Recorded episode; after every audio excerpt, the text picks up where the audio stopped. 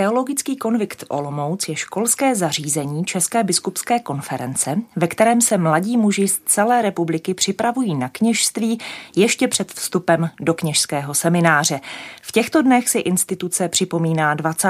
výročí svého působení v Olomouci. U té příležitosti přijali naše pozvání k mikrofonu proglasu ředitel teologického konviktu Pater Jiří Kupka. Dobrý den. Dobrý den, pěkně zdravím. A nově ustavený spirituál teologického konviktu Pater Josef Novotný. Vítejte oba, ahoj Pepo. Díky, ahoj.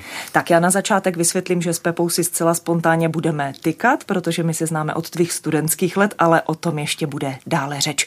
Dobrý poslech a pohodový den všem vám přeje Radka Roskovcová. Tak přátelé milí, jsou pro teologický konvikt důležité oslavy? Zcela určitě. V latině se říká, že člověk není jenom homo faber, ale homo festivus také. Homo faber je ten dříč, ten pracant, ale také je to člověk slavící, to je ten festivus. A proto myslím si, že i to, co jsme prožívali v pondělí liturgicky v katedrále a pak při milém setkání v prostorách kněžského semináře, eh, tak tomu bez sporu patří, protože my jsme to nepojali jenom jako oslavu 20 let působení konviktu v Olomouci, ale vstáhli jsme to i na těch 11 let, eh, kdy konvikt působil v Litoměřicích, poté co seminář Eh, mohl začít znovu fungovat jak v Praze, tak v Olomouci, tak studenti konviktu tam ve školním roce 90-91 začínali svůj první rok, takže dá se říct, že je to 32 let, co tento experiment s názvem Teologický konvikt funguje. Od Čepepo, jak ta slavnost v pondělí 12. září probíhala? Tak začali jsme mší svatou v katedrále v 11 hodin kde se nás sešlo možná asi stovka, bylo tam šest biskupů. Potom jsme se přesunuli do budovy arcibiskupského kněžského semináře, kde teologický konvikt sídlí, kde jsme měli round a byla tam vlastně příležitost eh, se potkat eh, s ostatními kněžími, také s biskupy, pohovořit, což bylo velmi dobré, že jsme se mohli potkat, setkat, sdělit si dojmy, sdělit si to, co zrovna prožíváme. Pak bylo součástí také kulturní program a potom se pokračovalo zase opět, jak to říct, v hodování a, a ve sdílení. Když jsi říkal, kolik se vás sešlo, máš na mysli aktuální studenty kněžského semináře a konviktu, anebo také absolventy? E, samozřejmě většina byli absolventi, to znamená kněží, kterých tuším byla možná 60, 70. Odkud přijeli?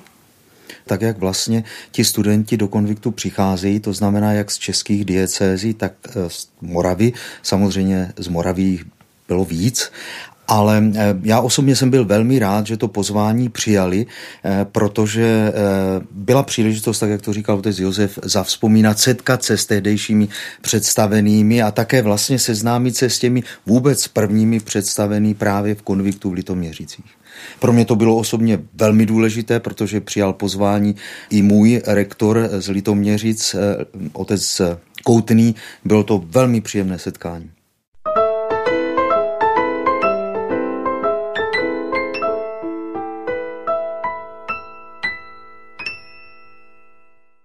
S otcem Jiřím Kupkou a s otcem Josefem Novotným hovoříme na proglasu o teologickém konviktu. Připomínáme si 20. výročí působení této instituce v Olomouci. Cílem roční formace v tom přípravném ročníku je především rozlišit duchovní povolání. Jak se to dělá? Je potřeba říct, že jsme vděční také České biskupské konferenci, na to chci jaksi poukázat, protože zřizovatelem teologického konviktu je právě Česká biskupská konference. A myslím, že všem pánům biskupům záleží na to, aby ten rok, nebo respektive deset měsíců školního roku ti studenti prožili v takových čtyřech rovinách, Tou první je ten lidský rozměr, pak duchovní, intelektuální a pastorační. Ale ze všeho nejvíc myslím si, že se klade důraz na ty dvě první veličiny, ten lidský rozměr a pak ten duchovní. Čili po té lidské stránce, eh, aby to byli dobří lidé a jako dobří lidé také dobří křesťané a pak vlastně prohloubili jako dobří křesťané svůj duchovní život, tedy svůj vztah k Ježíšovi to je, myslím si, úkol můj je ten první, to si kladu za cíl, ta lidská rovina, a ta duchovní, to je zase parketa oce spirituála Josefa. Takže ten teologický konvikt především poskytuje prostor, kde vlastně ti studenti mohou jednak eh, prohloubit svůj vztah s Bohem, to znamená skrze modlitbu, skrze, řekněme, i tu intelektuální rovinu, že se o Pánu Bohu něco dozvídají, mají prostor na to přemýšlet o tom, jestli vlastně jako Pán Bůh je k tomu kněžství opravdu volá, nebo je volá do manželství, tak aby vlastně poznali trošku aspoň o čem to kněžství je, protože přichází z různých situací, eh, z různých prostředí, eh, kde i ty jejich představy o kněžství mohou být velmi zkreslené. Mhm. A čekají ti adepti, respektive vaši studenti, na nějaké znamení z hůry? Jak to mají? těžká tak to by měli říct především oni, eh, předpoklad samozřejmě i, i to, jak to říct, znamení, nebo je potřeba naslouchat božímu hlasu a to se právě děje i skrze tu modlitbu. Předpokládám a doufám a také k tomu vedu, aby nečekali, že se najednou otevřou nebesa a pán mu řekne, ano, ty budeš knězem, ty knězem nebudeš.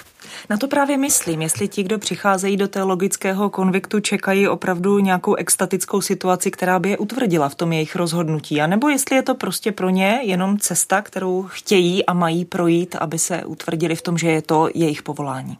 Spíše bych viděl tu druhou variantu. Možná je to ještě trošku i o tom, nebo jak, jsem, jak jsme teď hovořili s těmi studenty, většina z nich vnímá, že to povolání ke kněžství mají, takže vlastně budou poznávat, jestli opravdu je. A pak je nějaká možná menší skupinka, který přichází, řekněme, ne úplně jako rozhodlí, kteří vlastně vnímají, já jsem tady, abych dal Pánu Bohu prostor, aby mi ukázal, jestli je to tahle cesta, nebo to ta, ta cesta není. Otec Jiří Kupka a otec Josef Novotný nejsou jedinými hosty dnešního vysílání pro glasu na téma teologický konvikt. Já jsem dostala předem vytipovány dva kněze a jednoho bohoslovce, se kterými jsem se propojila telefonicky. Teď bych do režie prosila o první ukázku, první nahrávku. Bude hovořit farář v Lisicích, pater Michal Cvingráv o své zkušenosti s konviktem. Já jsem zpočátku ani o kněžství neuvažoval, chtěl jsem se oženit, chtěl mít velkou rodinu, a tak jsem se vyučil truhlářem a tak nějak tomu směřovalo. Chodil jsem s dívkou a po roce jsme se asi nějak rozešli, ale to nebyl jakoby důvod jít do semináře.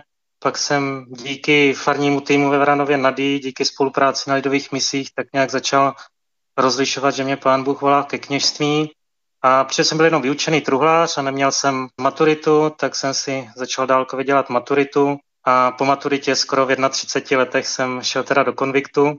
A už jsem tam nešel s tím nějak rozlišovat, jak někteří kluci třeba ještě nemají jasno. Já už jsem tak šel s tou jistotou, že mě pán Bůh volá k kněžství, že chci být knězem.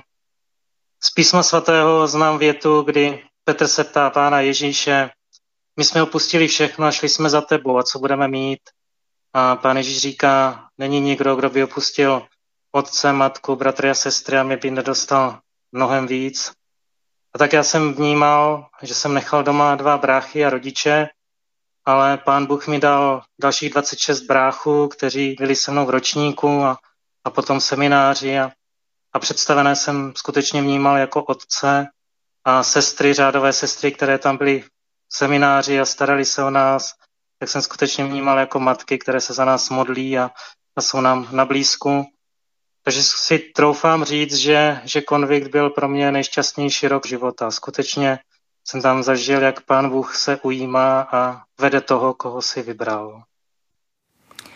To byla slova patera Michala Cvingráfa. Já bych na to navázala. On mluvil o tom, že do teologického konviktu vstoupil ve svých 31 letech. A já jsem v úvodu četla z webových stránek teologického konviktu, že je to tedy zařízení, ve kterém se mladí muži z celé republiky připravují na kněžství. A moje otázka je, jak mladí tedy jsou ti vaši studenti. To je velká pestrost od 19 do 45 let. Máme třeba v tomto ročníku, ale je dobré říct, že všichni jsou mladí duchem. Tím asi bych to jaksi ukončil, protože eh, i když se řekne mladí muži, všichni jsou mladí proto, protože jsou zapálení proto následovat Krista. Jde mi o to zcela civilně řečeno, jestli má teologický konvikt nějaké věkové omezení. Žádné věkové omezení neexistuje. Je na každém, aby zvážil, zda jak si i třeba tělesně nebo intelektuálně by stačil na to penzum, které tam je, ale to se nedá takto odhadnout, až když ten kandidát přijde a je v teologickém konviktu. Mm-hmm. Pak ten prostor pro toto zjistit určitě je. Ale samozřejmě je potřeba maturita, takže spodní věková hranice je. Na to chci právě navázat. Teologický konvikt je školské zařízení. Znamená to, že nabízí vyučování v tom klasickém slova smyslu? Já jsem před chvílí říkal, že jsou dvě roviny velmi podstatné, ta lidská a duchovní, ale pokračujeme samozřejmě a klademe důraz i na ty dvě ostatní, to znamená ta intelektuální rovina, to je to, nač se ptáte, eh, protože dopoledne je vyplněno výukou, to znamená, že to jsou spíše úvody, eh, ale velmi podstatné je eh, z toho velkého množství těch předmětů třeba písmo svaté, potom samozřejmě liturgika, spiritualita a jazyky, protože vlastně v teologickém konviktu se vyučují tři, latina, italština, angličtina. No, to byla moje zásadní otázka, jaké předměty ti adepti kněžství vlastně studují v tom takzvaném nulťáku. To mě vždycky zajímalo, jak to teda probíhá, ta výuka. Tak ještě jinak, jací lidé do teologického konviktu přicházejí? Jako co je potřeba pro ten vstup udělat? Máte nějaký konkurs nebo jak to probíhá? Tak lidé přichází skutečně různí, jak už tady bylo řečeno o těch 19, klidně do 45 let, to znamená někteří, kteří eh, dodělali maturitu a zaslechli to boží volání, další, kteří už mezi tím pracovali nebo vystudovali vysokou školu, něčemu se profesně věnovali, ale vnímali, že, že eh, opravdu pán Bůh je k tomu kněžství volá tak eh, samozřejmě se eh, přihlásili svému biskupovi, potom museli absolvovat přijímací pohovory a na základě těch přijímacích pohovorů je eh, příslušní biskupové přijali do teologického konviktu. Já předpokládám, že to rozlišování vlastně musí být nějakým způsobem vzájemné. Co když představený zjistí, že ten adept se na tuto dráhu opravdu nehodí? Hodně se o tom hovoří, tedy ten představený s tím kandidátem. A pokud tam jsou určité okolnosti, kde není možné uvažovat o další cestě eh, směrem ke kněžství, tak se ta formace ukončí, ale není to tak, že by ten kandidát nevěděl, proč je ta formace ukončena. Eh, vždycky se hledá nějaké východisko a možná to směrování může být úplně jiné. Třeba právě v tom, že se utvrdí, že ta cesta je třeba do řehole, anebo také do manželství. Co může být takovým důvodem? Jestli můžete být konkrétnější, co může být důvodem, proč nepokračovat?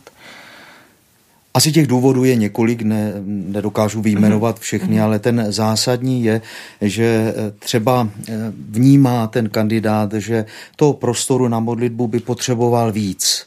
A teď se otevírá ta cesta jít do kontemplativního řádu.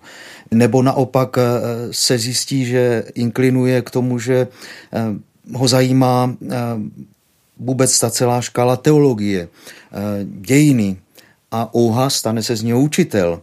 A nebo prostě cítí, že eh, to, jak žijí pospolu, ještě neznamená, že je schopný žít sám, potom někde buď na venkově nebo ve městě jako farář. A zjistí, že eh, je lépe raději udělat ten krok a jít do toho velkého světa, poznat někoho a vstoupit do manželství. Já bych teď dala prostor bohoslavci druhého ročníku Filipu Kohutovi, který vlastně s teologickým konviktem má zkušenost poměrně čerstvou vzhledem k tomu, že je teprve ve druhém ročníku. Já si myslím, že konvikt je instituce nebo, nebo zařízení, ve kterém hlavně mají teda ti kluci nebo muži, kteří se rozhodli tomu kněžství, nějak se zžít s tím prostředím vlastně ještě víc, do kterého jakoby jdou, nebo do kterého budou posláni jako kněží do toho církevního prostředí, protože každý vychází od, od někud, každý je z jiné farnosti, z jiného prostředí, ještě je konflikt pro dieceze všechny z České republiky, takže jak, jak ty moravské, tak české, tak každý to má jinak prostě. A je dobré se zžít s tím, že ne všichni tu cestu k tomu kněžství například mají stejnou, nebo e, i, i vlastně vnímat to, to povolání, že pán si volá každého nějak originálním způsobem a mm, nějak po svém. Ten konvikt možná, když se mi třeba lidé ptají, co mi dal, tak vždycky to tak nějak obrátím spíš na to, co mi zdal v tom dobrém, protože mi zdal hlavně takové ty třeba iluze, které člověk měl, nebo s kterými prostě šel do toho semináře, do toho konviktu, jo, o, o církvi nebo o tom fungování, na té jaksi praktické rovině, nebo i na té duchovní rovině, to obohacení tím duchovním životem třeba i, i různých kněží, nebo v tom smyslu. Takže já vnímám určitý přínos v tom konviktu, hlavně teda v tom, že prostě člověk se může ještě před tím seminářem jaksi více rozhodnout pro to, jestli opravdu to, co vnímal předtím, jako ten hlas třeba boží, který ho jaksi volá k tomu kněžství, tak jestli to bylo opravdu autentické a, a pravdivé a pravé, nebo to bylo spíš třeba jenom nějaké lidské fascinování se povoláním kněze jako takovým. Takže to je určitě obrovský přínos konviktu. Vyslechli jsme telefonní nahrávku, kterou jsem pořídila s Filipem Kohutem, bohoslovcem. Oba moji hosté se u toho lehce usmívali. Chcete to komentovat nějak, jeho slova? Musím říct, že eh, Filip patřil do toho ročníku, eh, který byl eh, v pořadí druhý, když jsem nastupoval a sám jsem vnímal, že ta skupinka byla poměrně malá, bylo to deset mladých mužů, ale eh, že vytvořili nádhernou partu a myslím si, že to eh, jakési přátelství, které během konviktu nastalo, že přetrvává dál a moc si přeji, aby i potom eh, v dalších letech, kdy budou studovat, tak aby to přátelství je neopustilo. Častokrát jim připomínáme, že to, že se rozdělí a konviktáci z Čech jdou do Prahy a ti na Moravě zůstávají, že to neznamená, že se jejich cesty takto rozdělí. Naopak, oni to přátelství dál udržují, protože i v té dnešní době je dobré, že si uvědomit, že knězí rozumí zase jenom kněz.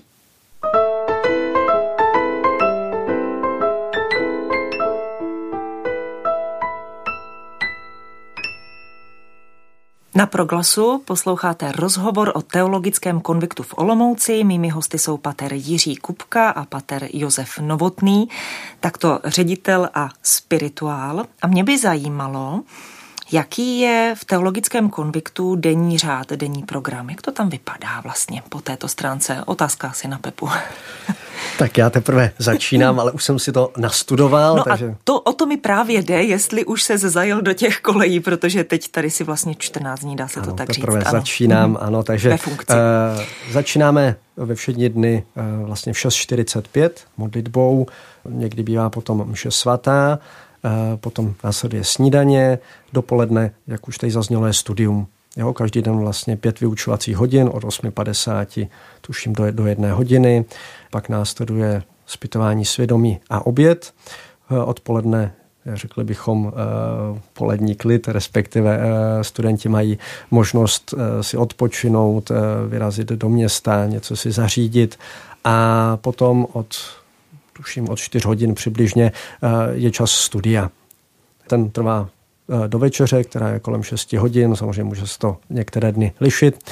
A po večeři mají opět, eh, řekněme, zase trošku čas na relax, eh, možná nějaký ten sport, se vyřídit nějaké věci. A večer, každý večer je nějaký program, obvykle duchovní, v pondělí bývá Lekcio Divína, v úterý máme to teda, teda setkání nad různými tématy, v středu mají, řekněme, volný večer, ve čtvrtek je růženec, v pátek adorace, v sobotu růženec a v neděli nějaké slůvko. Hodně ve stručnosti, takhle středeční odpoledne mají už celé volné, jsou zase nějaké časy pro to, aby také si uklidili a tak dále. Mluvil jsi o tom, že program teologického konviktu um, znamená také eh, pravidelnou účast na mši svaté a účast na modlitbách. Co když student, který do té doby žil u rodičů, pochází sice třeba z věřícího prostředí, ale mm, byl, řekněme, student gymnázia, má nějaký všeobecný přehled, chodil třeba do nějakého společenství. Co když takový student k nějakému typu modlitby má averzi? Prostě třeba nemá rád růženec. Myslím si, že teologický konvikt je i o tom, aby si člověk zvykl, že eh, některé modlitby, i když mi možná úplně nemusí vyhovovat, možná nepatří úplně k těm, které mě nutně někam posouvají, patří k tomu pokladu církve a je dobré, když se modlíme s ostatními, abychom se modlili společně. Jo, nikdo asi nenutí, aby se modlil tyhle modlitby individuálně, pokud preferuje jiné formy modlitby, ať se modlí, ale zase jsou nějaké společné věci, podobně jako breviář. Může být, že breviář někomu taky nemusí vyhovovat, ale jako kněží vlastně slibujeme, že se budeme breviář modlit. Je to modlitba celé církve, kde se modlíme společně s celou církví, takže patří to k tomu i určité povinnosti i v té modlitbě. No. Mohou vaši studenti během formace v konviktu rozvíjet svoje původní koníčky? Jde mě o to, když je někdo sportovec nebo hraje na nějaký nástroj, má rád literaturu, třeba výtvarné umění. Jak to chodí? Běda, kdyby tomu tak nebylo. Děkuji. Protože se snažíme, aby eh, to, co eh, třeba eh, získali i studiem na vysoké škole, tak aby nepřišlo v níveč. Třeba když jsem vzpomněl i ty jazyky, angličtinu dnes mají na středních školách, takže jde spíše o to, aby mm, prostě při té konverzaci, aby se zdokonalovali, ale mnozí milují dějiny, takže ten prostor znovu se podívat na některé věci a podělit se s ostatními je na místě. Samozřejmě máme i sportovce, sportovce, tak eh, samozřejmě, když tam máme třeba rugbystu, tak asi těžko bude provozovat rugby, ale připojí se k jiné formě sportu. A jsou to další věci. Někdo je zemědělec, takže máme možnost teď vyjíždět na ministranskou faru eh, v náměstí, kde tam eh, je třeba posekat trávu a nevím, co vyplet záhonek. To všechno se hodí. Takže všichni jsou vítáni, kdo i takto obdaření různými směry intelektuálními i fyzickými, tedy rukama, tak jsou vítáni. Máte v konviktu tělocvičnu? Využíváme tělocvičnu kněžského semináře. Máme určité možnosti časové, kdy je možné ji využívat, ale spíš je velmi důležité, aby se šli třeba projít nebo zaběhat do parku, tady je jich několik, eh, spíš takovouto formou. Já už vás směruju eh, k dalšímu okruhu témat a to je, kde teologický konvikt vlastně sídlí a jak to u vás vypadá, jaké máte to zázemí té budovy nebo toho prostoru. Když jsme mluvili o tom výročí, 20 let působení vzpomněl jsem na Litoměřice. V roce 2002 otcové biskupové rozhodli, že přemístí teologický konvikt z Litoměřic sem do Olomouce, do kněžského semináře. Proč vlastně? Protože ta budova, kde původně byl seminář v Litoměřici jako jediný v naší zemi, tak eh, už prostě po té technické stránce nevyhovovala a byla potřeba náročná oprava, na kterou prostředky nebyly. A tak eh, bylo rozhodnuto, že se přesune konvikt do Olomouce pod střechu kněžského semináře a tam je dodnes. Myslím si, že Osobně to vnímám jako velmi důležité a potřebné rozhodnutí, protože kněžský seminář eh, konviktu poskytuje nejenom to přístřeší, ale bereme od nich spoustu služeb eh, přes eh, jídlo, protože sami bychom to těžko dokázali, ale ten prostor, ten je pro nás důležitý. Jsme tedy dva eh, subjekty pod jednou střechou, ale se zcela odlišným třeba denním řádem. Mluvil jste o dobách, kdy teologický konvikt sídlil v Litoměřicích. Jestli jsem správně zachytila už v úvodu našeho vyprávění, trvalo to 11 let v těch Litoměřicích. Od roku zhruba. školního roku 90-91. Mhm. Já bych další část věnovala právě vzpomínce na Litoměřice a pustíme si svědectví patera Bohumila Kundla, faráře v Kroměříži, který právě prošel tím litoměřickým konviktem. Vzpomínám na teologický konvikt v Litoměřicích opravdu s velikou vděčností. Řekl bych, že přínos tohoto roku eh, byl pro mě osobně nejvíc asi v upevnění rozhodnutí pro to vstoupit do knižského semináře. Já totiž pocházím sice z věřící rodiny, ale když jsem doma oznámil, že bych se chtěl stát knězem nebo že bych chtěl jít do knižského semináře, tak moji rodiče, hlavně tatínek, eh, z toho vůbec nebyl z tohoto rozhodnutí šťastný a po celou dobu mi to rozmlouval. A tak uh, jsem potřeboval nějaký čas, kdybych si nějak jako mohl sám víc ujasnit toto své rozhodnutí a klást si otázku, jestli vlastně dělám správně, že chci dělat něco, co nepřináší radost mým rodičům. To bylo tehdy pro mě docela palčivé. Ten rok v Litoměřicích mi byl takový jako velkým povzbuzením v tomto rozhodnutí. Já jsem se tam opravdu cítil jako doma, jako v úžasné rodině. byl jsem tam v kolektivu kluků, na ty vztahy vzpomínám jako na, na krásné vztahy, krásná přátelství, které mě velice obohacovaly a najednou jsem se cítil jako opravdu doma. I přístup představených do takový jako otcovský, velice povzbudivý a zároveň už nás brali jako dospělé, což jsem do té doby jsem jako středoškolák nebo tady toto nikdy takto necítil. A taky bylo pro mě velice povzbudivé vnímat pestrost povah a zájmů všech těch mých spolubratří v konviktu a přes mnohé rozdílnosti nás spojovala ta touha žít na plnou víru, pokud by to byla vůle boží stát se kněžími. Velice jsem si uvědomoval, jak jsme taky rozdílní, ale jak jsme taky normální, že nás spojuje taky radost ze sportu, radost z hudby a ze společného muzicírování a spořádání nejrůznějších akcí. A i tady ty přirozené radosti a touhy mě jako taky povzbuzovaly, že, že, že jsem v prostředí, které je mi nesmírně blízké, souzní s tím, co bych, eh, kde bych v životě chtěl být a co bych chtěl dělat. Rád vzpomínám na teologický konvy Litoměřicích i z toho důvodu, že jsem, že jsem směl zakusit život církve v severních Čechách, který je eh, svou religiozitou úplně odlišný od toho, co máme tady na Moravě. A tak jsem přestal brát jako samozřejmost to, co v našich farnostech tady na Moravě funguje a začal jsem si toho více vážit.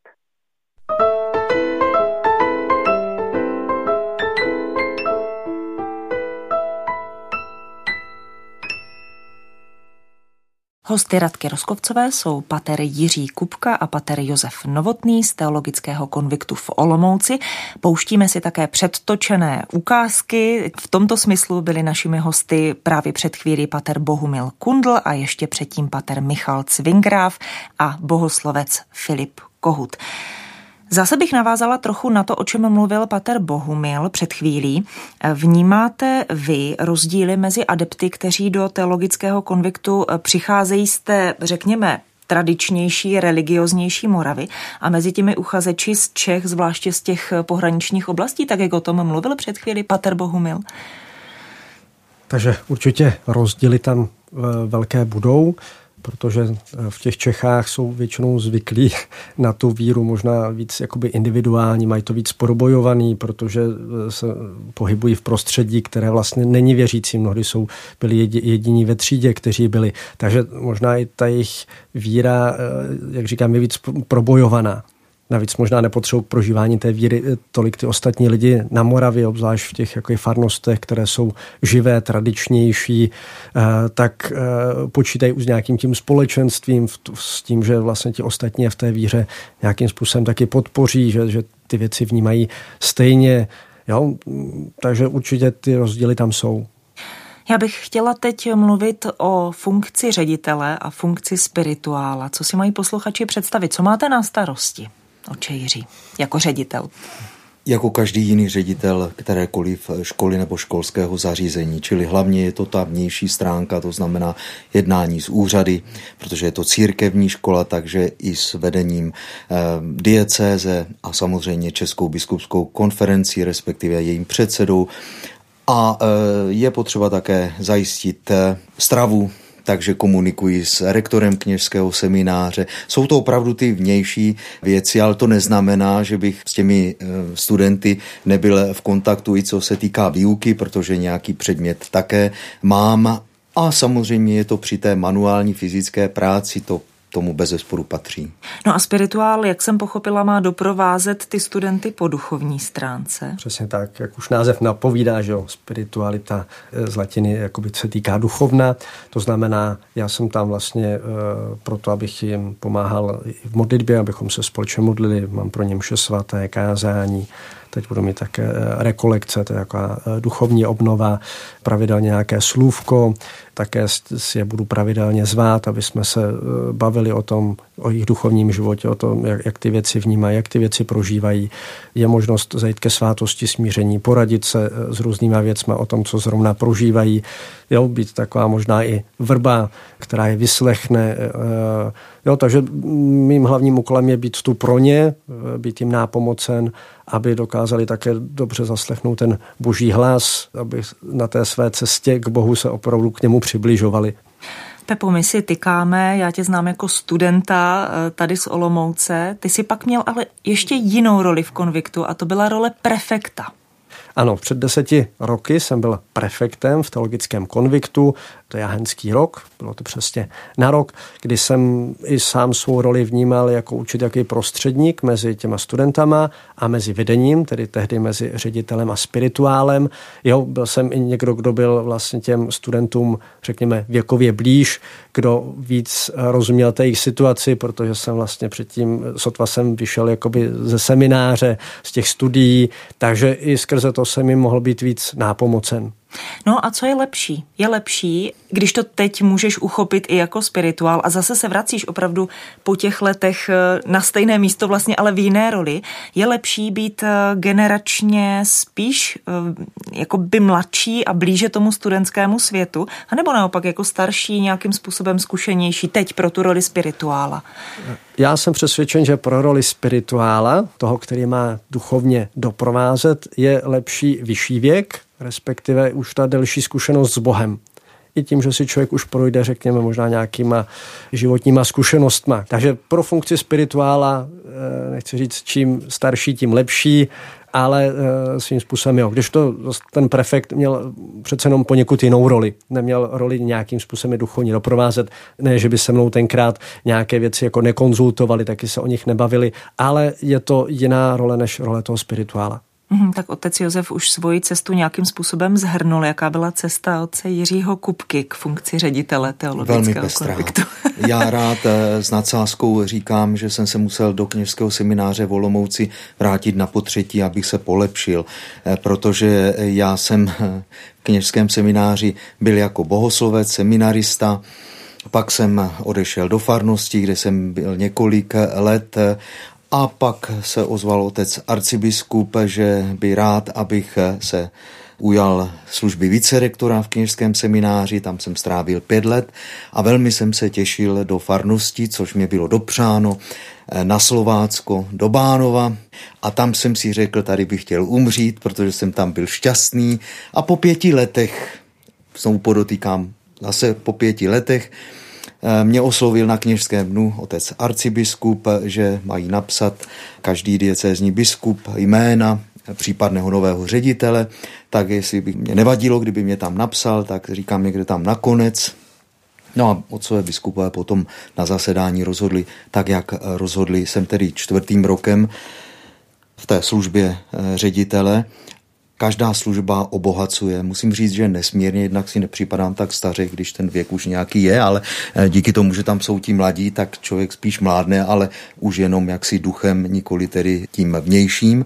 Ale to není podstatné. To, co já vnímám, že Přece jenom se ta generace trošku změnila, tak jak jsem to mohl pozorovat u bohoslovců, tak teď u těch studentů, i v tom, že jak je jich trošku méně než tehdy, tak se naučili naplnit to, co je vlastně smyslem konviktu, protože to slovo konvikt je z latinského convivere, naučit se spolu žít, že jim dochází, že sami opravdu nesvedou nic. A to nemyslím, že vytvářejí vztahy mezi sebou, tak jak jsem o tom hovořil, když přejdou do Prahy a pak zůstanou v aby pořád nějak spolu nažívali, ale že vlastně chceme-li, aby v těch farnostech byl život, tak jsou posláni k tomu ten život spolu vytvářet, spolu určovat.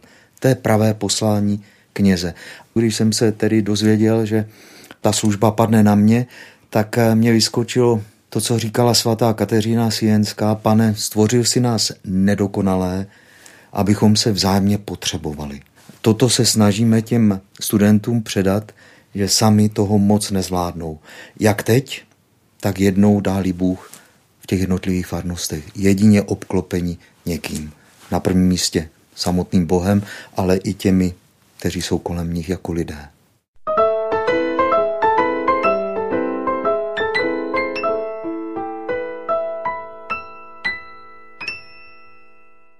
Pro školní, respektive akademický rok 2022 lomeno 2023, tedy ředitel teologického konviktu pater Jiří Kupka, spirituál pater Josef Novotný. A já opět přepinknu pomyslně slovo do našeho předtočeného telefonátu. Bude hovořit opět pater Bohumil Kundl a zavzpomíná na svoje představené tehdy kdysi v Litoměřicích. Rektorem eh, teologického konviktu byl otec František Koutný, který měl velice otcovský přístup a, a přátelský přístup. Na něho vzpomínám s velikou láskou, vlastně podobně jako na všechny ostatní. Více rektorem byl otec Antonín Forbelský, zajišťoval tak, jak více rektorové zajišťují technické věci v semináři a taky nás učil liturgiku. Vzpomínám na liturgiku a že to byly pro mě takové nové věci, objevovat krásy liturgie krásy takového, no to, co člověk může dělat taky jako ministrant eh, v kostele, tak na tyto jeho přednášky hodně vzpomínám. Mezi spirituály bych vzpomněl otce Pavla Jančíka, velice laskavý a, a pokorný člověk, který nádherně zpíval a hrál na kytaru. U něho pochází písnička Čistá studánka, vzácný si pro mě, pane můj, písničky, které do dneška učím všechny svoje žáky, které učím v náboženství, tak i z tohoto důvodu na tohoto člověka velice rád vzpomínám. Druhým eh, spirituálem byl otec Václav Slouk, ke kterému jsem taky eh, měl takový jako velice vřelý vztah a před ním jsem otvíral taky mnohé, mnohé palčivé otázky, které mě, které mě eh, trápily a vím, že jeho rady byly pro mě velice cené. Napadá vás, pánové, ještě nějaká další osobnost, která by neměla zůstat opomenuta v souvislosti s teologickým konviktem? Protože mě teda jedna napadá, já si dovolím připomenout patera Vrbackého, který teď právě změnil působiště, kam odešel. Měl jsem možnost ty tři roky eh, být po jeho boku. On byl samozřejmě zkušený jako spirituál teologického konviktu. Eh, vlastně došlo k takové velmi milé výměně. Myslím si, že budou souhlasit oba pánové, jak otec Petr, tak i otec Josef, protože oni se jenom prostě vyměnili. Otec Petr šel místo otce Josefa do farnosti svatého Augustína eh, Brno Masarykova čtvrt. No a otec Josef přešel místo otce Petra jako spirituál. To je ta nejkrásnější varianta. Myslím, že eh, takhle, kdyby to bylo u všech přesunů v každé diecézi, tak může biskup jenom jásat. Pojďme se podívat do konviktu aktuálně. Myslím si, že nejenom mě, ale i posluchače by mohly zajímat aktuální počty vašich studentů. Kolik jich tam letos nastoupilo? Letos nastoupilo 12 studentů, z toho 7 je z moravských diecézí a 5 z českých diecézí. E, nejsou to veliké počty, protože mě se e, Pater Bohumil v tom telefonátu už tedy mimo nahrávku svěřil, že když on studoval v konviktu, bylo jich přes 70. E, čím to tak je? Respektive ještě tu otázku rozvinu, je kněžství vnímáno jako, řekněme, prestižní povolání? A to je těžká otázka. Tak to záleží samozřejmě na regionu. Ano, v některých regionech stále ještě jako kněžství je vnímáno jako prestižní, ale myslím, že v rámci celé republiky je díky, eh, řekněme, té současné době, která má je tam spousta nabídek do toho konzumismus. Nemyslím si, že by zrovna kněžství bylo to, co by e, úplně bylo pro e, druhé atraktivní nehledě na to, že si pamatuju, když uh, už před 20 roky, když jsem možná o kněžství neuvažoval, tak tenkrát na nějakém žebříčku uh, prestiže povolání uh, byli kněži na samém chvostu. Uh, pravda, tenkrát, myslím, poslední byla uklizečka, předposlední, tuším, byl tenkrát bankéř, a potom opravář televizu a před nima, nad nima byl těsně kněz z těch asi 20 povolání. Myslím, že od té doby se to nezlepšilo, spíše naopak. A zcela určitě, jestli mohu, to odpovídáte demografické křivce, protože když se podíváte do kterékoliv základní školy, do třídy, tak vidíte, kolik je tam děvčat, kolik je tam kluků. Eh, těch je samozřejmě trošku méně než těch děvčat, ale to je jeden aspekt. A pak ten druhý, eh, když se na to mnozí ptají a jdeme po těchto odpovědích na tyto otázky, tak je také dobré říct, že tak, jak nám ubylo věřících, tak ubylo i těch povolání. Můžeme samozřejmě hledat jiné možnosti, jak na ty otázky odpovědět, ale i ta symbolická dvanáctka, myslím, o něčem svědčí. ano, máme se modlit za nová povolání, ať už do řehole nebo ke kněžství, ale nesmíme také zapomenout modlit se, aby ti, kteří jsou už v té službě, aby v ní také vytrvali. To je velmi podstatné. Já bych teď předala naposledy slovo pateru Michalu Cvingráfovi, hmm. respektive nahrávce, kterou jsem s ním pořídila. Bude to ta druhá část a on tam mluví o jedné svojí intenzivní patrně zkušenosti. Někteří kluci jdou do konviktu, že ještě neví, jestli kněžství nebo, nebo to manželství.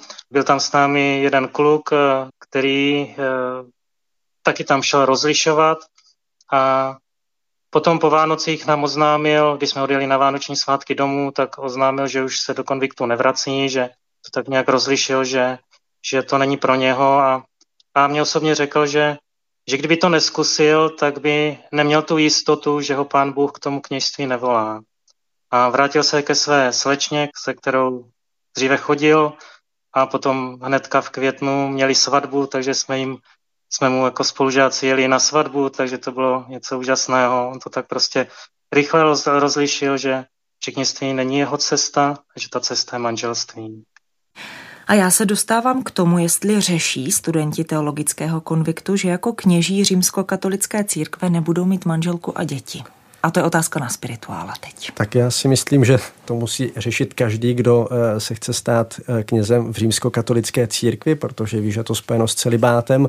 Možná to je taky ten největší vnitřní boj Jo, já sám si pamatuju, že jsem vždycky chtěl mít taky manželku, rodinu, děti. Samozřejmě jsem počítal s tím, že jako kněz bych nemohl, proto jsem kněžství automaticky zavrhl. Až potom prostě v těch nevím, 26 letech se to nějak změnilo. Takže si myslím i všichni ti, kteří nastupují do teologického konviktu, musí nějakým způsobem se s tím letím eh, tématem vypořádávat mají to možná více-méně probojované, je to skutečně ten čas toho konviktu, nejen konviktu, je o tom opravdu hledat. Můžu si dovolit, Pepo, osobnější otázku, proč ty se rozhodl být knězem? Protože... Jsi říkal v 26, že to na tebe přišlo. ano, protože si mě pán Bůh vybral, já jsem fakt nikdy knězem nechtěl být. Eh, ne, že by mě to nikdy nenapadlo, ale eh, vždycky jsem říkal, že ne. A pak, eh, jak já to popisuju, jsem šel po ulici a najednou e, se mě napadlo, že mám být tím knězem. A to bylo, e, tuším teď, jo, někdy touhletou dobou, to je asi 19 let od té doby vlastně jsem jako to rozhodnutí ne, nezměnil, ale nikdy jsem ho ani nelitoval. Naštěstí zatím jsem ještě neměl ani žádnou jakoby krizi, že bych, že bych nad tím přemýšlel, jestli jsem opravdu neudělal špatně a tak dále. Takže od té doby ten můj život je, je super. Ne, že by předtím nebyl, ale jo, prostě třeba u mě to bylo takhle opravdu jakoby ráz na ráz. A pamatuješ si to místo, kde se ti to stalo? jo, u kontejneru. byl ne kousek od našeho domu, kdy jsem to s kontejnerem to příliš nesouvisí, ale, ale, na, tě, ale na, těch, na tom místě jako by to bylo. Jasně. Jo? A mm, říkám, takhle si mě pán Bůh povolal, On se mě předtím připravoval. Já jsem i předtím žil duchovně, jo. jezdíval jsem i pravidelně na duchovní obnovy, jezdíval jsem pravidelně do kláštera ke karmelitánům do Slaného, takže není to, že by to bylo úplně e, z nuly na sto, ale pán si mě postupně připravil a pak ve správnou dobu udeřil hřebíček na hlavičku a bylo to. Děkuji za tvoji upřímnost a jak to měl otec Jiří Kupka. Taky takto čista jasna. Čistá, Jestli chcete samozřejmě, protože to je osobní, od dětství osobní se mě velmi líbila ta služba pana faráře, protože eh, s bratrem jsme ministrovali a u nás byl starší pan farář. My jsme ani nevěděli, to ještě samozřejmě za dob totality, že patří do salesiánské rodiny ale přestože byl starší, měl velmi krásný přístup nejenom k těm věkově starším, ale i nám, ministrantům. A já si hrát vzpomínám, jak třeba byla mše svatá ve všední den v pátek a vyzval nás po mši svatém, pojďte hrát pinec na faru, měl tam pořád rozložený pingpongový stůl, on stál na jedné straně, my s bratrem na druhé, vždycky nás porazil jeho otevřená náruč pro všechny a především to, jak třeba slavil Eucharistii a jaký přístup měl těm lidem, tak jsem si říkal, toto je krásné povolení. Samozřejmě ten eh, čas jde velmi rychle a ne vždycky tak, jak člověk chce, se to daří, protože ta doba totality tomu příliš nepřála. Takže vlastně až po revoluci, až jsem se vrátil z vojny, tak to teprve nějak šlo. Je teologický konvikt skleník? Svým způsobem podle mě ano, protože je to nějakým způsobem uzavřené prostředí, přece jenom kde ty eh, kluci jsou nebo studenti jsou pohromadě 7 dní v týdnu, nechci 24 hodin denně, samozřejmě mohou odejít pryč eh, přes eh, sociální sítě asi jsou také spojeni i s ostatními. Můžu se teď vnořit otázkou, jak často se studenti dostanou domů třeba? Jezdí přibližně, na víkendy? Přibližně jednou za měsíc na Aha. víkend. Uh-huh.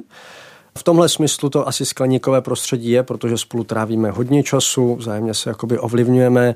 Na druhou stranu není to úplně, že by eh, byli odříznuti od eh, světa, od vnějších impulzů, takže svým způsobem ano, svým způsobem ne.